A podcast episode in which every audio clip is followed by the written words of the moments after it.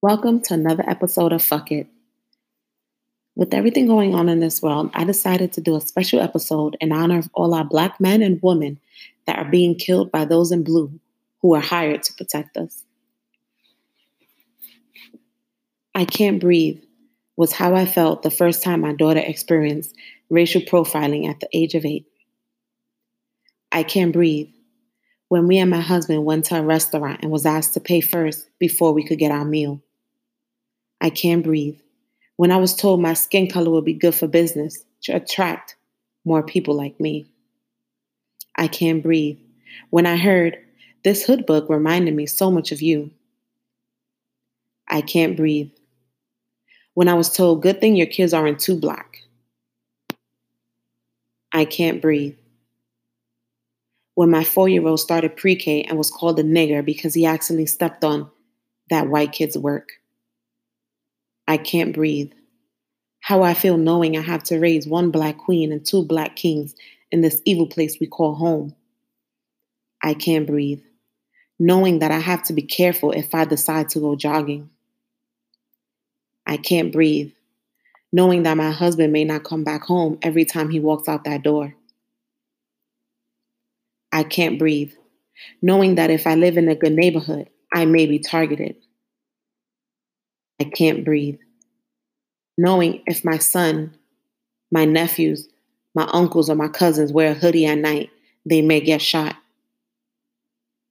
I can't breathe knowing that if a white lady is killed in a park and my kids and their minority friends are around, they will be held accountable. I can't breathe knowing that the man who wrote an article back in 1989 for the death penalty of innocent minorities is the president.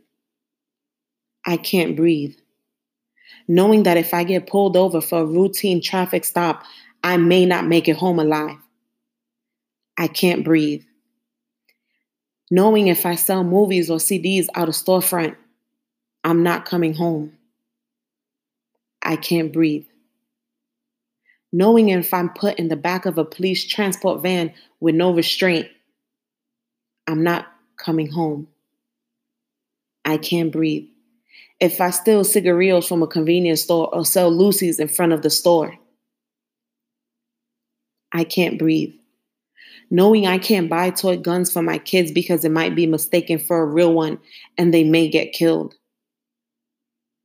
I can't breathe knowing the cops can just enter my home without a warrant and kill my son as he's sitting on the toilet. I can't breathe knowing that if my husband goes to a bachelor party, he may not come home. I can't breathe knowing the males in my family will have to be careful when reaching for their wallets. I can't breathe knowing if I sit in my living room watching TV, I will be shot. I can't breathe knowing that in 2008, we had hope. And in 2017, the doors to racism flooded wide open. I can't breathe knowing that I may have to bury the beautiful Black men or women in my family one day. I can't breathe. Mama, I can't breathe. Fuck it, I'm out.